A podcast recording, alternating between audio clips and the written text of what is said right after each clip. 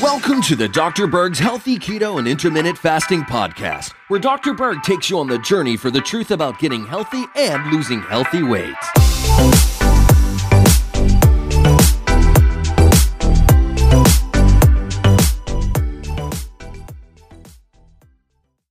Now, I've done another video on NAC N-acetylcysteine and all the benefits, but I didn't really emphasize how it works. Now, N-acetylcysteine is a highly studied compound, and it's used even in the medical profession in emergency rooms for Tylenol overdose.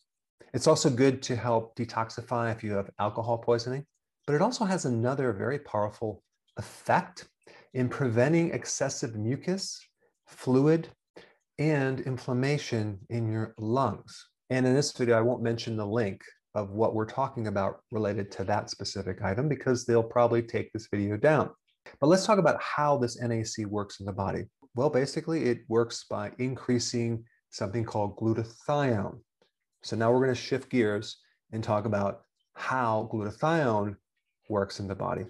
Glutathione is a major antioxidant. And when you have too much Tylenol or too much alcohol or too much poison in your body, what happens is the glutathione gets depleted, and then you have all this free radical damage. You have all this oxidative stress that then destroys the liver. So, glutathione is the major protector of poisons and other things that increase oxidation and free radical damage. So, glutathione decreases xenobiotics, which are poisons in the body. It stops free radical damage. It can help counter the effects of hydrogen peroxide, which is made by certain immune cells. It helps chelate or binds and eliminates heavy metals, cadmium, mercury, lead, and others. It can help decrease pathogens in the body, and it decreases oxidative stress. Now, there's other things that also boost glutathione alpha lipoic acid, ALA, not, not to be confused with alpha linolenic acid. And then vitamin D helps boost glutathione. And then you have SAMe. Now, other conditions can also uh, put you in a situation where you have low glutathione cancer, HIV, infection, trauma, burns, chronic disease and inflammation, overtraining from exercise, poison, and diabetes. All right, so if you haven't seen my other video on NAC, I put the link down below.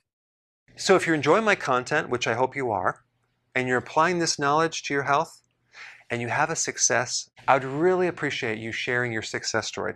So click the link down below to my website where you can upload your success story so you can help inspire others.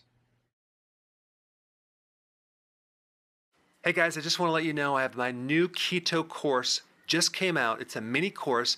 It covers all the basics and how to do it correctly. You can get through this in probably 20 minutes at the very most. So if you're interested, click the link below and get signed up now.